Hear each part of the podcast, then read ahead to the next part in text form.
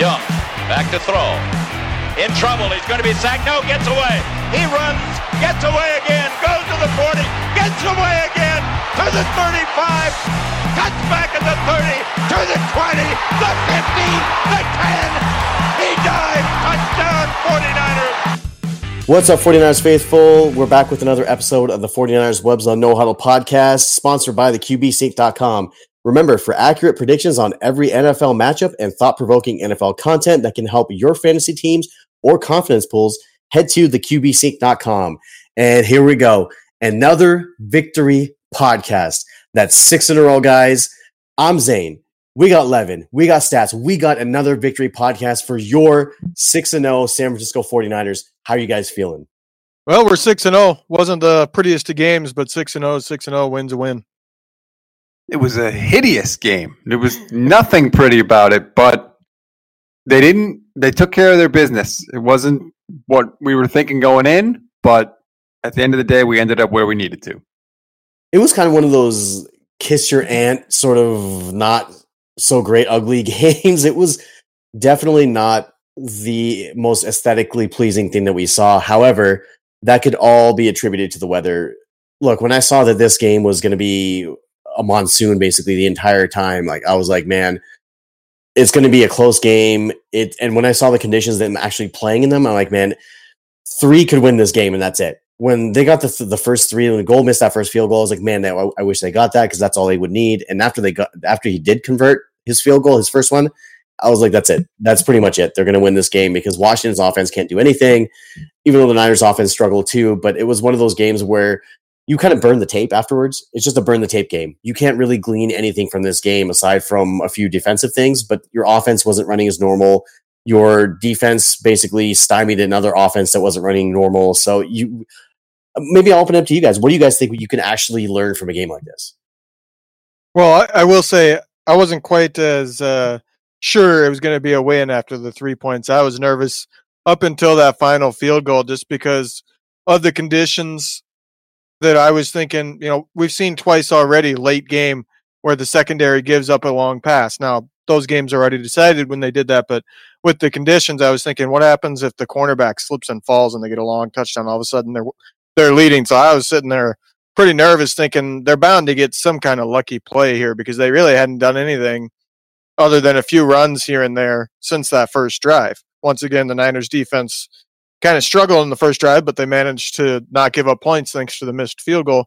But overall, I, I don't know if you can take anything from the game other than the only thing I will take from it, and I said this on Twitter, is I think there is at least somewhat of a fatal flaw in Shanahan's offense, in that if he gets extreme rain like this, which granted Washington's field is probably the worst in the league, but if he gets rain where you can't get those outside blocking schemes, those outside zone runs take linemen pulling, so they got to be able to get off quick to get to the edge in time. And then it also takes the running back running laterally, and then when he sees the hole, making a sharp cut right right upfield north and south.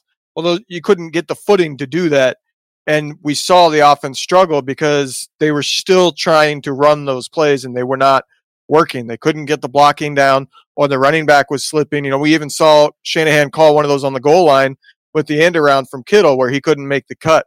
That was the only thing that I would take from this game, that I'm worried if, say, come playoffs or whatever, there's a really bad weather game, that Shanahan will not adjust his offense to be more of a north and south offense.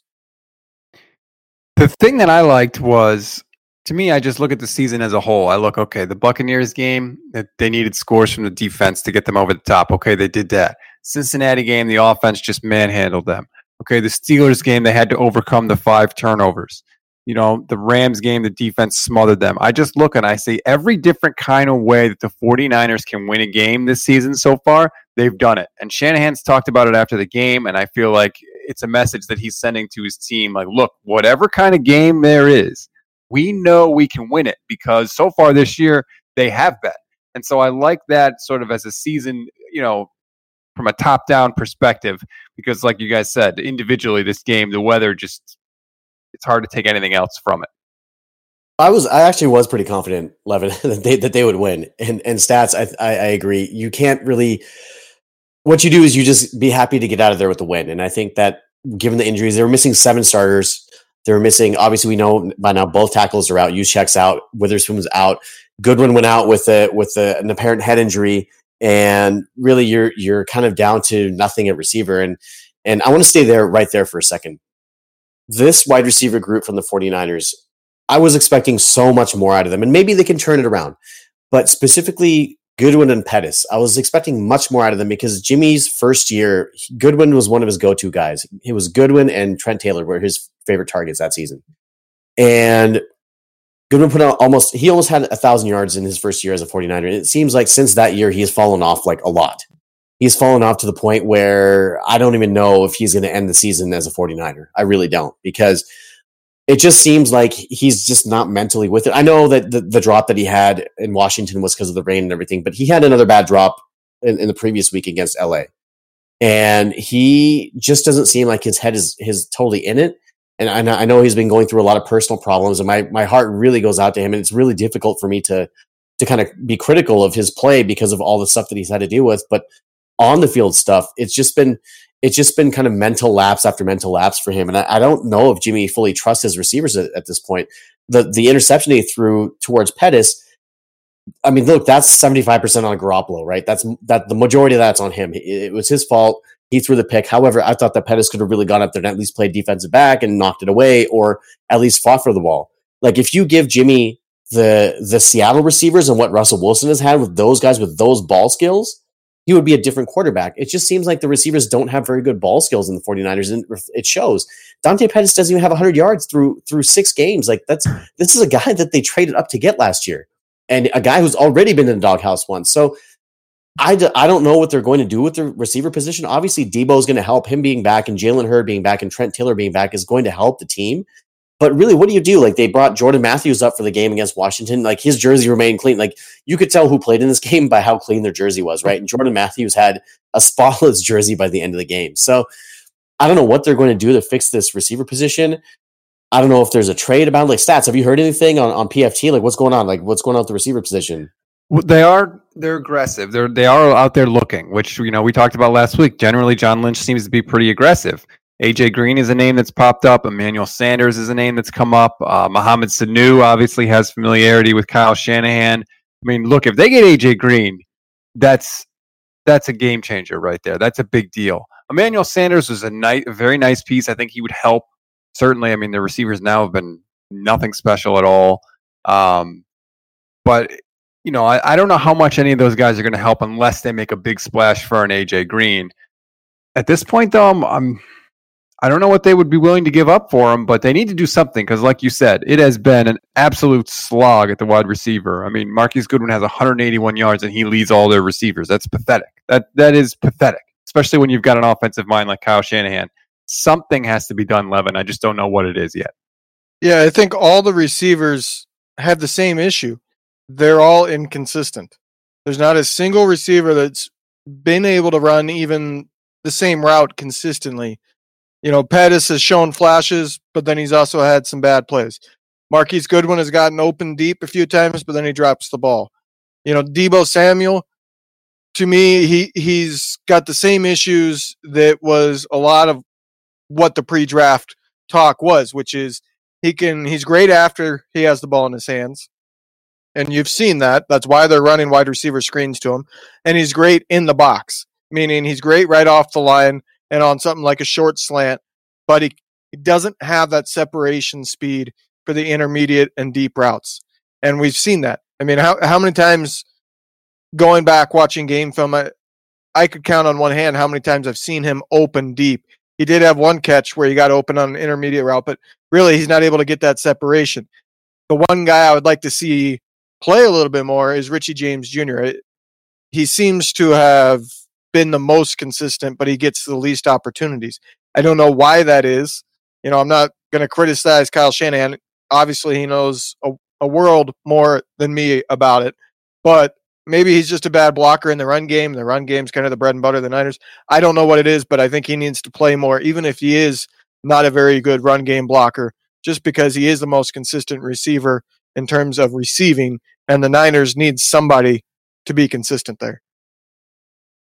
Before the beginning of the season, I talked about how this team would not have a number one, and, and it would just be the open guy that that would be the guy that Jimmy would throw to. And this is a little bit too extreme. This is a little bit of an extreme level of that, where it's not that he's throwing to an open guy. It's just that there are no guys getting open.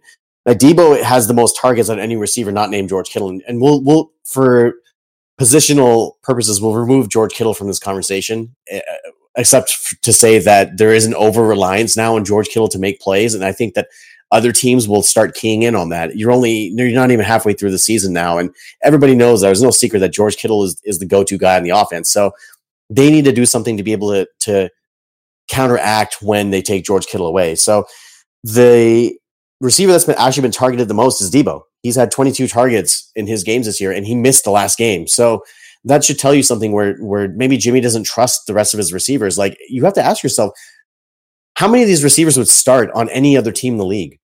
And the answer is none.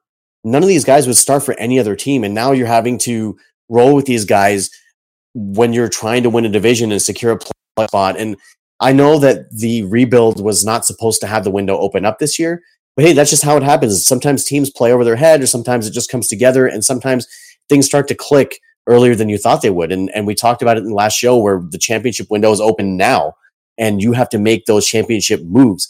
And if it is getting a guy like Emmanuel Sanders or a guy like A J. Green or even Mohamed Sanu, like you guys are mentioning, like any of these guys would help, because all of those guys are better than what you have at this point.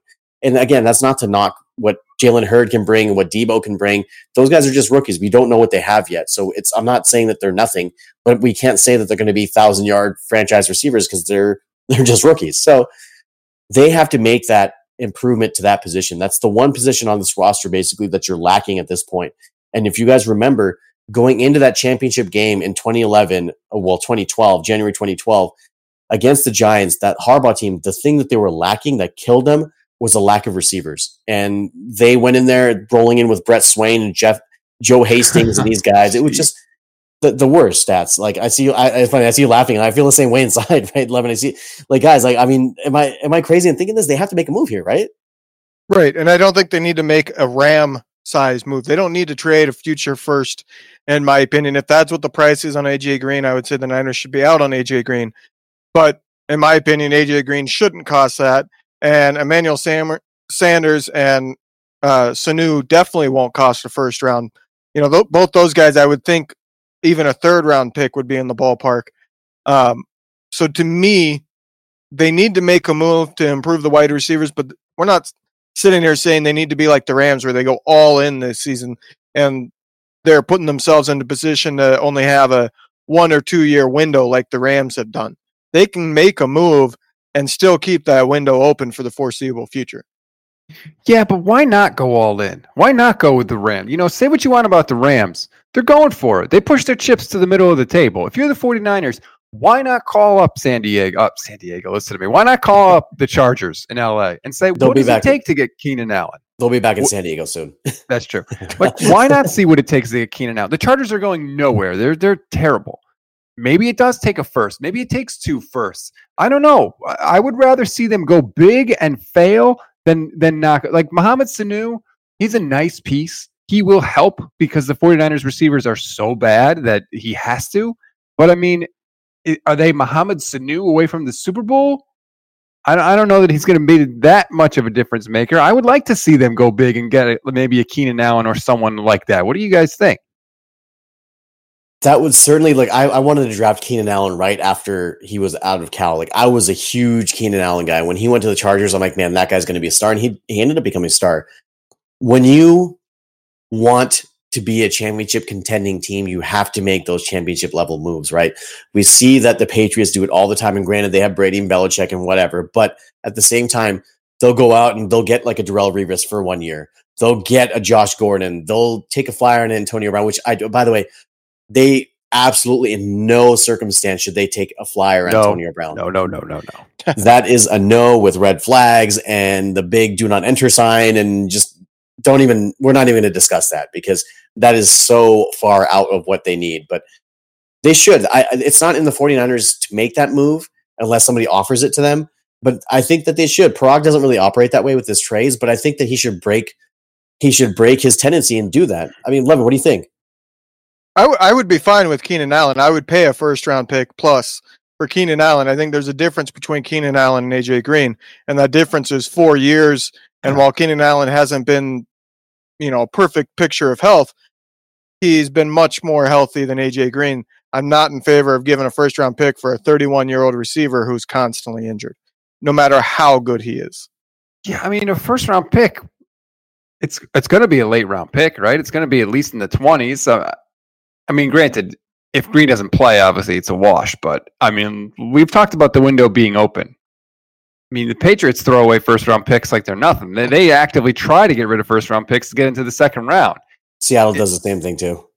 It, I would be willing to take the risk. I would rather see an A J. Green or a Keenan Allen, somebody with a high ceiling, rather than a Mohamed Sanu or an Emmanuel Sanders. And I don't think Emmanuel Sanders is bad by any stretch, but he's not the number one bona fide stud guy. We have to ask ourselves, are the 49ers for real? And I know this is a dumb question for us to ask because we've been championing their triumphs the last few weeks, but are the 49ers for real? We have to really dig deep down and, and open that can up and see what's inside of there. And if it, and if we feel like they are one receiver away, if we feel like they're one player away, one playmaker away, then yes, they should make that move. I feel like this is, this team is for real. Just, just looking at the defense alone, there's not one unit in this league that is as dominant as the 49ers defense. If you look at New England's defense and what they've done as a whole, their team as a whole is the best team in the league. I'm, I'm comfortable with saying that. However, as one unit, isolating that one unit, they have the best defense in the league. When you have that luxury, that lets you, that that gives you the ability to take chances elsewhere. And and even if you're not successful, it's okay because you have that elite group. So to me, like, are, are guys, are the 49ers for real? Are they real enough to make that move? I think that's a very simple answer, and the answer is yes. There's not much needed to elaborate. The defense by itself makes them for real. You you could have a Mariota-led offense, and the Niners would still be for real because that defense is a championship-level defense, and we've seen quarterbacks in the past ride a defense to a championship. It's funny you mentioned Mariota. I believe he has more passing yards than Jimmy Garoppolo. If I no. Last time I checked, I think he's actually ahead of him. But look, the, my point with the 49ers, are they for real? We're going to find out because, you know, people have this debate, who's the best team in the N F C? Some people say it's New Orleans. Well, week fourteen, the Niners go to New Orleans to take them on, and Drew Brees will probably be back for that game. So there'll be no excuses for people that say, well, it was Teddy Bridgewater. No, that won't be a thing. Or they say maybe Green Bay is better than the 49ers. Well, week twelve, Green Bay is going to come to Levi's Stadium and play the San Francisco. So we're going to find out exactly how good this team is. I think this team is good. I think their defense is amazing, and the offense, yeah, it has their problems, but when Kyle Shanahan's the one designing your plays, he's going to get people open. Maybe not, you know, as consistently as we would like, but people are going to get open, and it's going to come down to whether or not those guys get hit and whether or not they can actually catch the damn ball and make plays. I feel like this group drops more balls than any other group in the N F L. And granted, we watch majority 49ers games as it is, so we see them more than anybody else. But I still feel like they're they're not a very reliable group. I just I just don't have confidence in them that they can go into a Green Bay or into a Seattle or into a New Orleans and make that tough catch to win the game. Like when Pettis won that, when Pettis caught the the pass to win the game against Pittsburgh. The previous play, the the play that was called a, a, a hold against against Kittle, on the guy guarding Kittle, he dropped the touchdown pass. Like, Jimmy put it right on him, and it hit him right in the chest, and he dropped it. They were lucky that they got that hold out of there because Pettis flat-out dropped the, the what would have been the game-winning touchdown pass to only come back and catch it the next time. But even then, like, you can't have a guy dropping fifty percent of his uh, of his passes thrown his way. You can't have that. And they're targeted so little. I think that part of it is maybe they're targeted so little. So it's kind of like the old adage in baseball where you're just kind of standing around, the ball's not hit to you, you're more likely to make an error. But I don't know. I, I just don't know what it is about this receiver group. Like they just they just lack that star power. And and if they stay, like what if they stay put? What happens then? Like what do you do? Do you do you activate Trent Taylor and Hurd and you take guys out of the starting lineup? Do you move Bourne up the depth chart? Like what do we what do we do if there's guys that are just on this team and they don't make a move? You pray that Jalen Hurd and Trent Taylor come back healthy and show their true selves. You know, we saw Trent Taylor try to play last year, and he didn't look like his true self because he wasn't wasn't fully back, really. So that that's really what you do. If you stand pat, that's all you can do. You hope Debo continues to progress. You hope Dante Pettis suddenly emerges and fulfills his potential, or that one of those two guys returns and is able to be the kind of piece that unlocks everybody else. Yeah, I think that Taylor return is key because that's Jimmy's guy on third down. And like we've talked about, Kittle is going to draw the double coverage. And so Jimmy loves looking at Trent Taylor in the slot, one-on-one, running those little pivot routes the Rams do, the option routes, those kind of things. That's his comfort blanket. That's that's what gets him in a rhythm. They always talk about all getting into a rhythm and a flow offensively. That's Jimmy's guy. He can just dump it off to Trent Taylor. He feels very comfortable with him. And I think the offense looks different when he's there. If he doesn't come back and it's it's this same group of guys, I don't think it's going to get any better, especially when you look at the schedule. I think it's going to get harder. So I'm not really sure. They're really going to have to lean on. Kyle's going to have to draw up some magic, basically, in the dirt to figure it out, because as the schedule gets tougher, I think the focus is going to be on those receivers more and more. I will say one thing. I wonder how much Shanahan has avoided those deeper pass plays because of the loss of both starting tackles the last few weeks. That that's the one caveat that I don't think anybody knows other than Shanahan and, and maybe the other guys playing in that offense. Is Shanahan purposely dialing it back so that he doesn't risk Jimmy Garoppolo getting blown up every play or a whole bunch of sacks because they're waiting on plays to develop that they just won't get the time to? That's one thing I would like to see when those guys get back, is if suddenly the intermediate routes open up. That would be a clear sign to me that Shanahan was kind of scaling things back and playing it safe, because as he said, when you have the defense you do, you don't need to take those risks. So I want to talk about what you just mentioned there with scaling the offense back and take it back to the game against Washington. And obviously it's in the rain and, and you have to scale it back even more. However, people look at Jimmy Garoppolo's stats, and I guess this is the part of the show where we talk about Jimmy Garoppolo's weekly performance, right? I guess this, we've entered that part of the show. And you look at how he played, and, and the stats they put up weren't spectacular. He threw for just over one hundred fifty yards, completed about fifty percent of his passes. He had that interception, no touchdowns. However, given the fact that they were playing in those conditions without his top two offensive tackles, like we're talking about, like these guys, these tackles, we're number five and six on the depth chart because Sean Coleman also got hurt too. So these guys are at the bottom of the depth chart. You're without Kyle Juszczyk, who's an integral part of your offense. You lose Marquise Goodwin for as poorly as he's played. He's still your starting receiver. Lose him in the first quarter of the game. And you're trying to throw to guys that really aren't used to getting the ball, like haven't really established themselves. You're really having to put this all on Jimmy's shoulders. And Who wins? Who wins these games? Like who? Who will win in that circumstance where you where you don't have these people playing for you, where you have limitations like that? I can think of only three or four quarterbacks, a handful of quarterbacks that can win in that situation. And despite that, Jimmy's still putting up winning numbers. We talked about him having a sixteen game season to see what he does. He finally has sixteen games under his belt now, and you can see what he's done with what is the equivalent of a sixteen start season, and it's pretty impressive. I think that the the small sample size of this season, you could take it with a grain of salt and be like, it's not all his fault, because there's receivers, there's there's balls clanging off receivers' hands, there's people running wrong routes like Debo did against the uh, last week against the Rams and things like that. But like, really, you have to look at look at this and unpack it in the sense that what he brings, you can't predict, you can't point out with statistics. What he brings are intangible things that make the team better. And Richard Sherman talked about it about it after the game as well. He is the tide that raises all the boats in the harbor. They just look better when he's playing. They just look better when he's leading them. I I, I don't think I'm crazy in saying that. No, there's a lot of, uh, you know, some people don't believe in it, but there's there's a lot about chemistry, and I think that goes a long way in a sport, especially like football. And Jimmy Garoppolo has a way of kind of unifying that team. You know, you've seen him hanging out with George Kittle and things like that. I, I think he's very good at bringing the guys together and kind of giving them that inspiration, you know, even on the field. He, he kind of picked it up from Tom Brady. Like I said, you don't want to keep comparing them, but he does have that very calm, cool, collected, doesn't get rattled type of demeanor. They're not the same player but I'm going to make a comparison. I think that Colin Kaepernick, in terms of raw physical skills, had much better raw physical ability than Jimmy Garoppolo. Mm-hmm. But he had no game awareness, no pocket awareness. He, he was not a, a leader in the locker room. You know, he wasn't the guy that was going to go rally everybody together, that inspired a lot of leadership.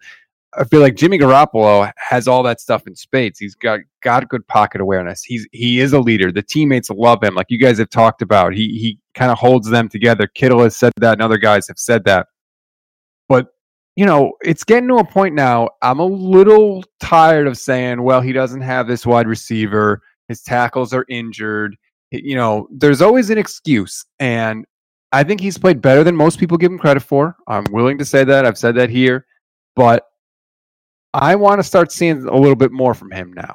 I think it's time. It's been, you know, over a year since the A C L injury. You've got sixteen games under your belt. If you're going to be the guy that we thought you were going to be when you came in twenty seventeen and lit the world on fire, you got to start to show that eventually, regardless of who's out there. So the statistics that he had at the end of twenty seventeen are almost actually identical to this year. He has about three hundred less passing yards than he did in twenty seventeen. And he went. He had five and zero records going into the game against Washington this year, right? So you could have compared them, and it would have been pretty, pretty, uh, almost on par. So the question then that I have for you guys is: okay, fine. He's eventually got to produce at some point on his own. He's eventually got to win games on his own. That's that's fine. That that point's taken. However, how is he going to do that without receivers? Who who like? I want to go back to the previous question. Who are the quarterbacks that win with these receivers? Who can win with these guys? I saw Aaron well, Rodgers think, win with nobody on. I mean, he's got nobody out but, there. But that's but that's Aaron Rodgers, right? Like he's he, that's this is a Hall of Fame quarterback, not a guy in his first full year of starting, right? Like Aaron Rodgers and and Drew Brees and Ru- throw Russell Wilson in there too. By the way, Pat Mahomes, Brady, all these guys, like they're they're cut from a different mold, right? I, I don't think that it's right to compare Garoppolo to those guys because he hasn't accomplished that yet. Like y- we have to be realistic with our expectations here and, and say that if he's playing with bottom of the league receivers, which is literally what they are right now. They're, they're at the bottom of the league, this receiving group. That's what he has to work with. And the fact that he's he's still winning games and still able to not make a, a, a critical mistake at, at a critical time. I mean, look, I'm not trying to be a homer, but I'm saying like we, we have to also be realistic too, right? And and see what he has to work with. Who's he throwing to? And if he can make it work with this group of receivers, then yes, we can say like, okay, he's a lead or whatever. But if he's if he's just still winning games and kind of puttering along and not really doing anything spectacular, then I want to see what he can do with the number one receiver. Give him like a Julio Jones or give him an Odell Beckham like they try to do this offseason, and then you can really evaluate what, what he can do. But until then, really the only thing that we can use to have him to evaluate with is is his one loss record, which is fourteen and two, by the way. I don't really evaluate quarterbacks based on one loss alone. I, I think it's pretty safe to say Jimmy Garoppolo is an above-average quarterback right now who's got average stats, but he has the potential to be a superstar. He has the makings of a superstar who hasn't fulfilled that. All he is right now is above-average quarterback. He can make a, a big play when needed, but he can also have a boneheaded play like we've seen some of his turnovers. He's kind of in that boat, and we've all seen the potential. And so a lot of the fans and the, the Niners fan base are kind of already propping them up to what the potential is because that's what this fan base does, especially with the quarterback position. But the reality of it, he's an above-average quarterback who has some deficiencies that he's got to work on, and he's only got one full season worth of experience, so there's still time to fulfill all that potential. But he's not there yet. But how differently do we look at his turnovers if the interception that he throws against Washington turns into a touchdown instead of a stop by the defense, or, you know, any of the plays that we saw, any of his interceptions this year? Honestly, like on, he's kind of gotten bailed out by the fact that the defense hasn't t- let those interceptions and turnovers get turned into points. Against the Rams game, he fumbles Aaron Donald with the strip sack. I mean, we look at that a lot differently. We're we're having a different Jimmy Garoppolo conversation if the other team is able to score points, and that doesn't. That's out of his control. He doesn't have anything to do with that. So I just, again, I think that he's played better than it's looked so far, but I need to start seeing more from him, especially like I've talked about as the schedule gets tougher, which it does here. Yeah, I just have a hard time evaluating him when the talent around him is not up to par.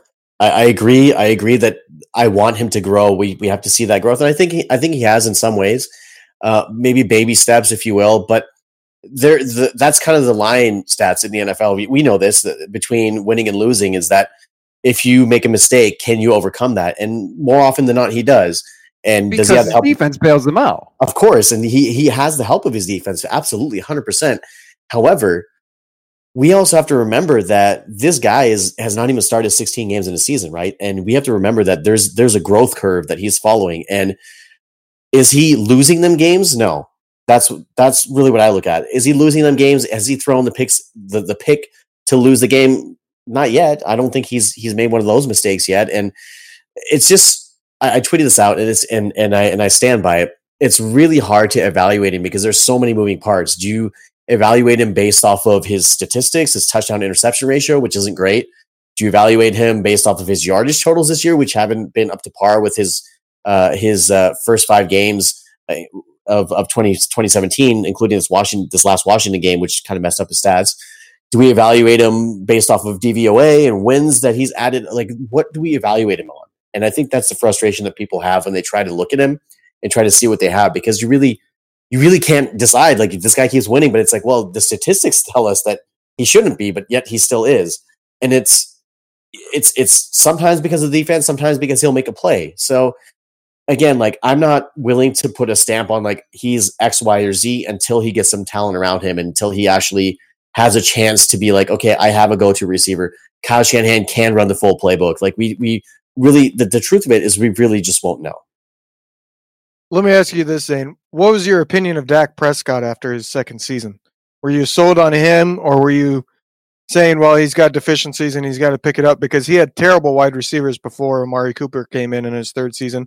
He was winning games, but he wasn't winning it because of him. He was winning it because they had a great run game and they had a good enough defense to get by and get some wins. Dak, that second season, if you remember, didn't look all that good, and a lot of people were debating, is he for real? Is he not? Is he really a good quarterback, or is he a game manager? To me, I think Jimmy Garoppolo is kind of in that boat of where Dak Pres- Dak Prescott was after his second season. I'll buy that. I, I, I don't disagree with that. I think that because, so these guys are kind of a victim of their early success. Dak had the early success in the first year, and then he comes out the second year, and he has the sophomore slump, and, and he's not playing as well.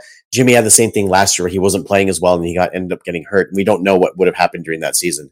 Frankly, I'm kind of it was a blessing in disguise because they got Nick Bosa out of that draft. And, and we'll talk about the defense in a second, but with regard to Jimmy, like, I think that for him, it just really comes down to being able to put together better numbers than he's put up in the first half of the season. Right. Like, I mean, I think that's fair, right? We should expect that when you hit quote unquote mid-season form, that means that you should get better than you were in the beginning of the season, because you've had time to have the repetitions that you need to be able to understand who you're playing with and be able to read the defenses, what they're throwing at you.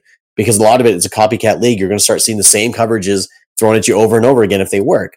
So uh, to me, it'll be really interesting to see what he does down the stretch. Now, if he totally craps the bed down the stretch, then, then it's like, okay, then we have an issue. But if he's like kind of just puttering along at the same pace and throwing like a pick a game or whatever it is, and ends up with like twenty touchdowns and sixteen picks, it's like, well, how much did we really learn about him, right? Like, we can't really write him off, but we really don't know what we have here. So I'm in wait and see mode. Do you? At what point do you stop saying, well, we haven't learned anything, and saying, this is what he, we have learned. This is it.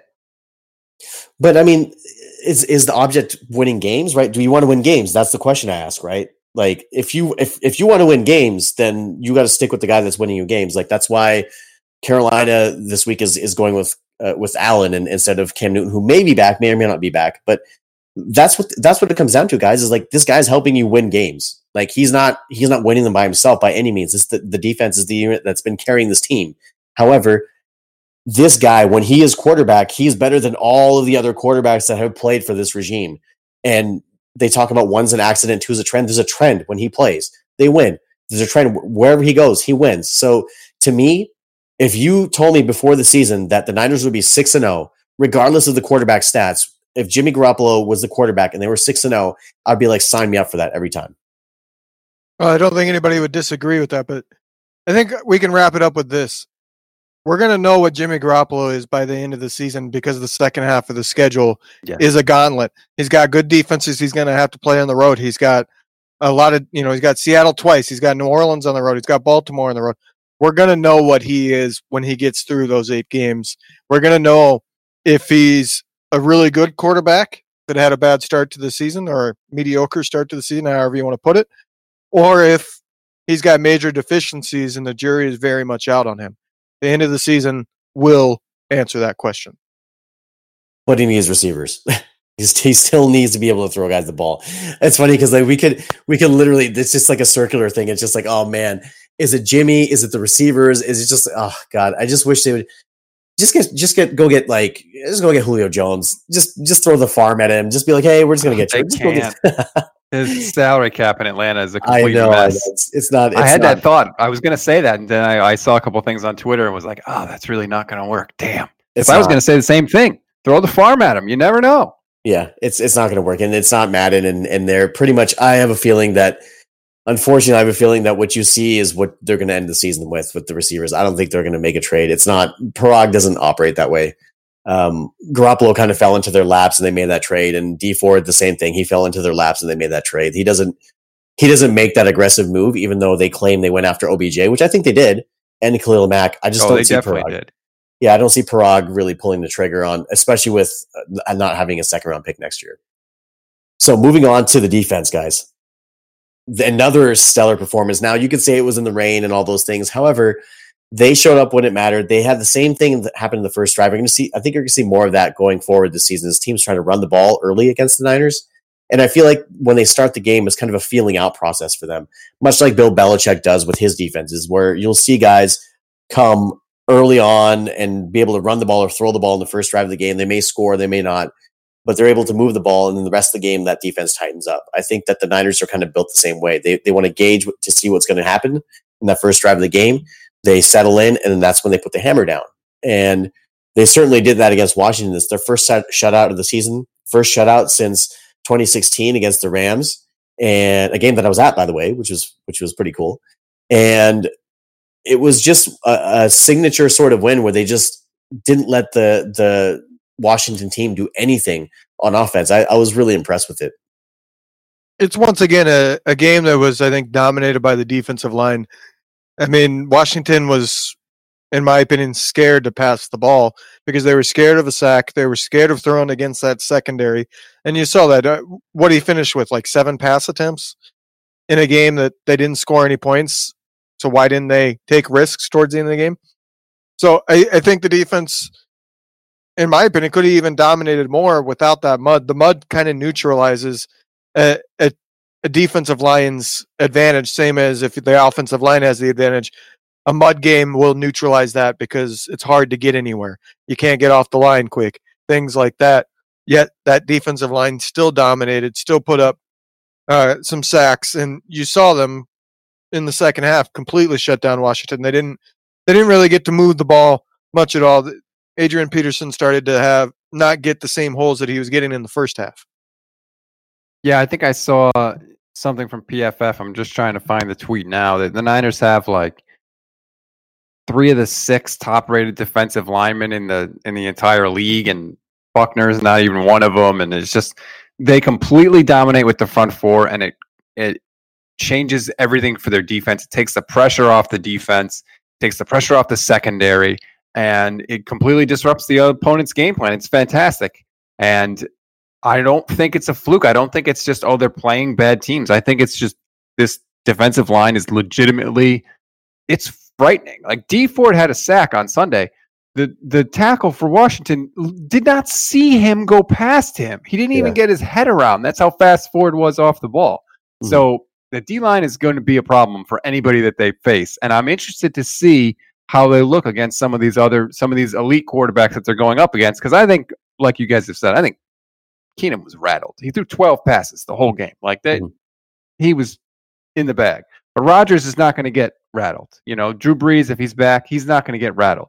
So let's see what happens then when you've got elite quarterbacks against this defensive line. And I think the 49ers is, are going to hold up. They're going to hold up great, to be honest. Yeah, the defense is a totally different story than the offense because the defense consistently, like we're seeing it week in and week out, they're performing and they're dominating and they're making team after team after team look bad. This was the third straight game that they have held a team under ten points. A team has not thrown for over one hundred yards since week three. That is an amazing statistic where, or sorry, a quarterback has not thrown for over one hundred, more than one hundred yards since week three. It's amazing what they've done. And their pass defense specifically is operating at historic levels. And the reason why, like you mentioned, is is the, def- the defensive line, guys. Like the There's no secret here. They will bring only four. They don't blitz a lot. In fact, the only time that I really saw them try to actively blitz Keenum in the Washington game was when they brought, I think it was uh, K'Wan Williams on a blitz and, and Tart, and he actually beat them. It was it was like a third and eight, and he beat them. He hit McLaurin for a first down, and Jimmy Ward was covering him. He, it was basically a race to the first down marker. McLaurin got open for like a second, and he lofted up a pass, and he got it before a split second before Ward got there. And I kind of laughed at that. I'm like, well, they probably would have been better rushing four and just playing zone or just like doubling McLaurin at that point because that's where the ball was going to go. And I feel like there's that that enables you to do so much more against these elite quarterbacks. If you can get there with four, that means there's seven guys in coverage. And especially with guys like Russell Wilson that you're going to face and Lamar Jackson that you're going to face that are really mobile quarterbacks, you can put a spy on him and you can afford that. Or again, this weekend, this upcoming game, Christian McCaffrey, you can't cover him with a linebacker. You're not going to have Quan or Fred Warner cover him.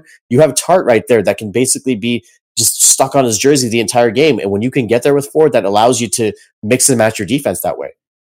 Well, I think that's one of the interesting points coming into this Carolina game for me. Carolina, you know, they've won four straight with Kyle Allen as their quarterback. He hasn't lit the world on fire, but he hasn't been bad. And the main thing he's done is he's taken care of the ball. Uh, Carolina only has one interception on the entire season. And that's really what, what this game to me is going to come down to. Can they rattle a rookie quarterback and really make him look like a rookie? Because the way Carolina has won is because of turnovers. They're plus six. They're second in the league in turnover differential. And when you look at their, their units, they're really average. Their their offense is twentieth in the league. Their defense is twelfth, although their defense, their rushing defense is twenty-third, which sets up the Niners being able to run quite well in the game. But they're fifth in scoring, just twentieth in yards, but fifth in scoring. And their defense is fifteenth defensively in scoring.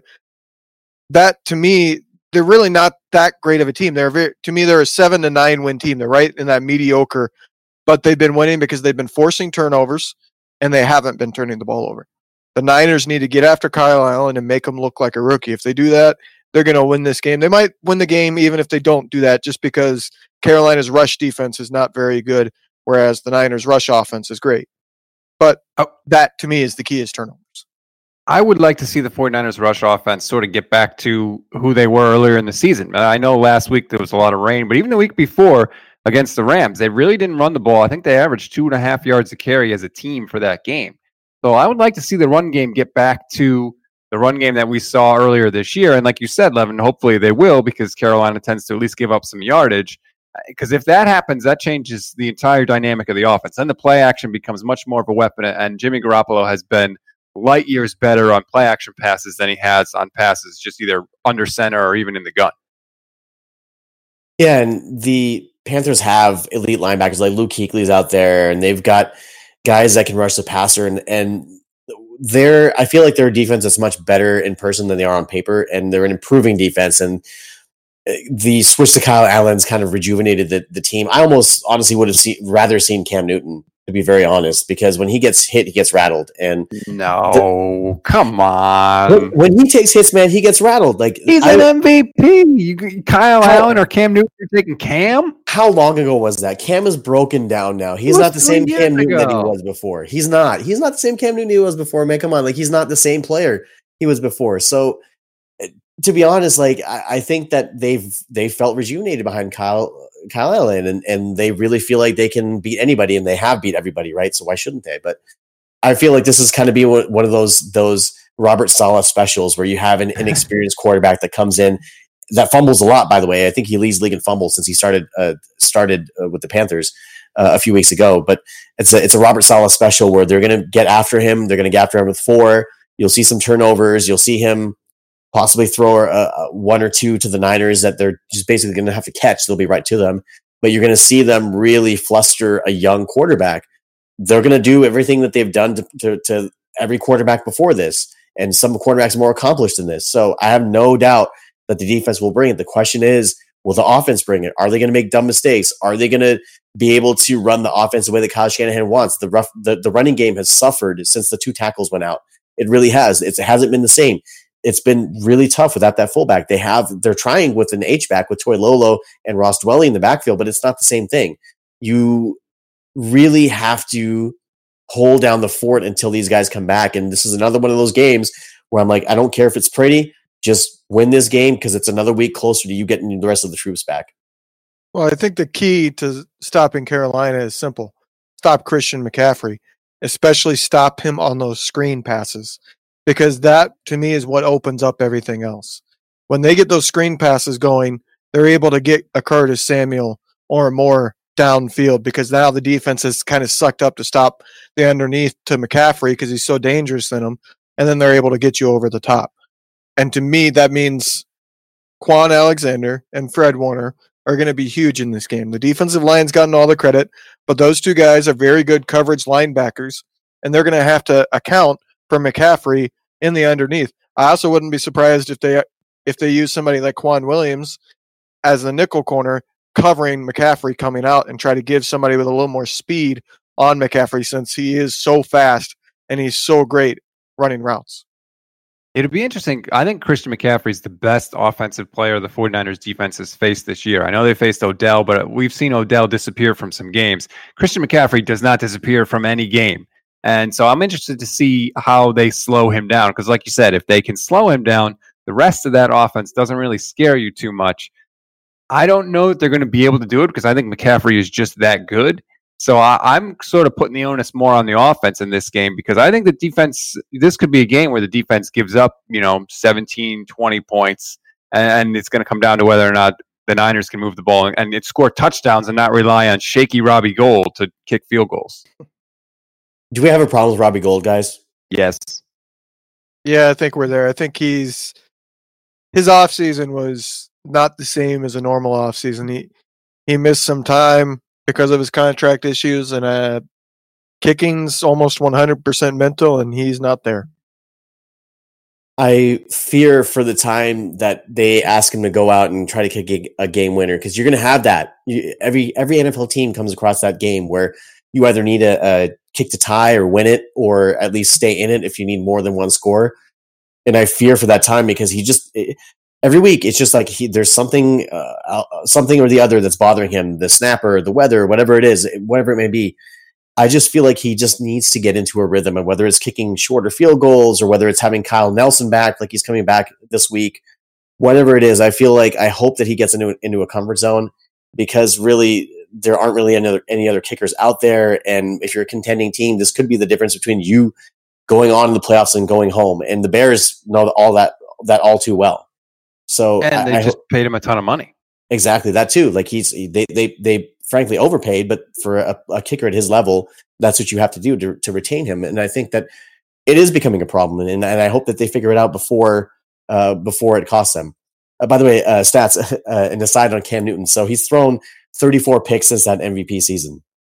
So I mean, to me, I, I would rather have seen yeah, Cam okay. Newton. But how many of those were with a torn labrum? You know, I mean, right. He hasn't been. When's the last time Cam was fully healthy? I'd argue it was that season, probably. Yeah, that's that's what I'm saying, right? He's he's just never healthy, right? So a banged up Cam Newton is not as effective. But anyways, I, I digress. He's not going to play. It's going to be well. He may play if if Kyle Allen is ineffective, or the Niners make him go one for twenty-two or whatever it is, right? Hopefully, damn, right? That'd be pretty good. Fingers crossed. Anyways, so it's time for predictions, guys. We've got a Carolina team coming in, unbeaten under Kyle Allen, coming into Levi's. The Niners are finally in the, in the friendly confines of their own home stadium for four out of the next five games. They're going to be spending the majority of the month of November at Levi's Stadium. The only time they leave is to go to Arizona for that Thursday night game. So this is going to be a stretch where they need to get most of these games, if not all of them, because then that that murderer's row stretch of the last six games starts, and you ne- you need to have as good of a record as possible going into that. So what do you guys think in this in this game against Carolina? Well, I'm going to pick a, a weird score, because I think they're going to miss an extra point, as we just talked about Robbie Gould. I'm going to go twenty-three thirteen Niners win. I, I think Carolina will have some big plays that give them some more points because of field goals, but they'll get the one big play and then the defense will shut them down and the offense will do enough. But it's going to be another fast game because the Niners are going to be running.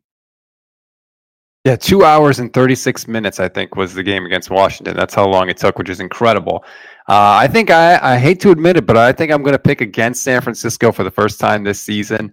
Uh, like I said, Christian McCaffrey is the best offensive player they've faced all year. There's legitimate talent on the wide receivers for Carolina. I have questions about the 49ers' ability to cover those guys. I think it'll be close, but you know, I think that some of these turnovers might come back to hurt San Francisco. So I'll take Carolina twenty-four twenty. So to that point, there was something I've been, before I get my prediction, something I've been just thinking about mulling over. Just today I was thinking about it. And there's going to be, at some point this season, there'll be some quarterback who's just going to start throwing it down the field, just chucking it up. And maybe it's Russell Wilson, maybe it's somebody before that, but just a quarterback who's going to just try, just try the deep ball, because we don't see any quarterbacks really throwing it or even attempting to throw it deep on this Niners team, mostly because they don't have time. But I think that when they do have time, you're going to see somebody try to make that move. And maybe it's Kyle Allen because of his youth and inexperience and ignorance. Maybe he'll try it.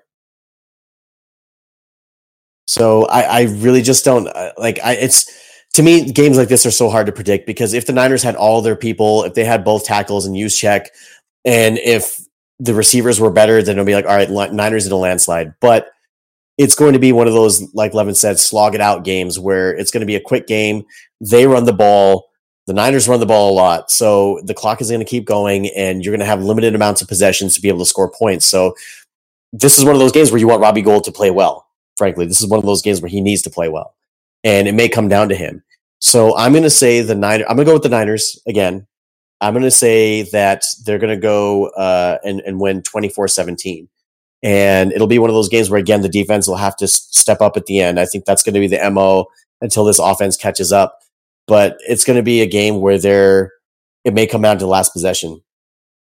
Okay, now before we finish, we did forget one thing, which I just realized. We game never balls. gave our game balls. Yeah.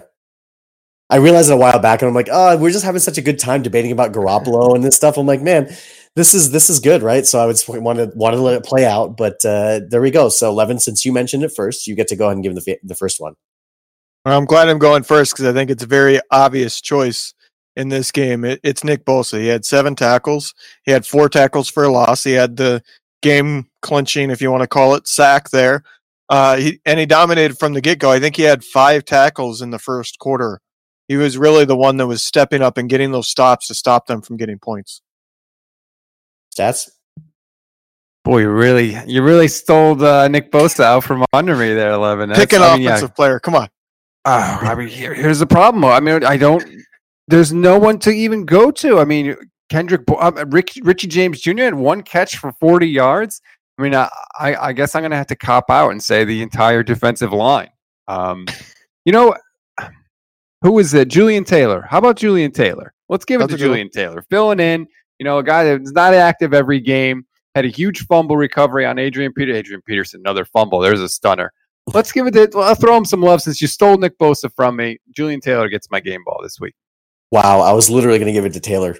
I was yes. going to So we're doing that now. Huh? We're just, we're just, uh, and for those of you listening, we actually don't talk about this off air. So this is the first time we're actually hearing this. And uh, that's kind of funny that we all stole each other's game balls, but I actually had an alternative just in case that would happen. So I'm going to give my game ball to Kyle Shanahan and, and, and Mike Shanahan too, actually. So funny story for those of you who didn't know, Mike Shanahan um, obviously coached for the, the Washington franchise, and he had Kyle Shanahan under him, and that that staff was great. It had Sean McVay on it, had a couple other coaches on it, but they eventually all got fired, and we all know how the Shanahans feel about Dan Snyder, or Chainsaw Dan, as I like to call him, and there's no love lost there, and this is one of those games where the team knew that it meant, it meant a lot to Kyle Shanahan to win, uh, despite the fact that he tried to play it off like it didn't matter before the game. But in the locker room afterwards, he said that every player would get a game ball. He said that his dad would get, would get a game ball. This was personal to him. It was a monsoon. It was really hard to call plays.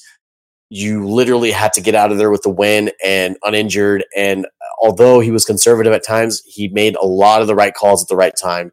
Really impressive win, because these are the games you have to win as a team to get to the championship and win a championship. So Kyle Shanahan will get my game ball for this week. Fair enough. And, and Mike Shanahan too, obviously. Give it to both the Shanahans. And one one more thing. So before we go, there's a familiar face returning to Levi's this weekend for this Carolina game. I know we're kind of jumping around here, but I, I don't want to leave without talking about this. There's a familiar face coming back with Carolina. You guys know who that is, right? Eric Reid. Yep. So Eric Reid makes his return to Levi's for the first time since leaving the 49ers. And he's been doing a pretty pretty good job for the Panthers since he since he got there and was signed. And he was one of those guys where I, at the time, I, I didn't really agree with being released because I thought he was a serviceable player despite the injuries. But what do you guys think about the storyline of Eric Reid come back? Is it going to be a big storyline here, or is it just going to be one of those things where we just kind of forget about it? I think the N F L is going to be uh, pushing some buttons behind the scenes and saying, you can mention it during the game, but don't make a big deal about it. Because if you make a big deal about it, there's going to be another topic comes up that they don't like to come up, and that's the whole kneeling thing. And maybe they'll talk about it pre pregame. I am curious if he's going to do it since he's back in Levi's Levi Stadium. I, I think he might, but I, I'd be curious to see if they even show him in pregame. Um, because I wouldn't be surprised if the N F L says we're not, we don't want any part of that. Don't put the camera on him and all that. But to me, I, I think fans should greet him, make a big cheer, but they shouldn't be booing him. I'd be disappointed if he's booed because I agree with you. I think he should have been retained.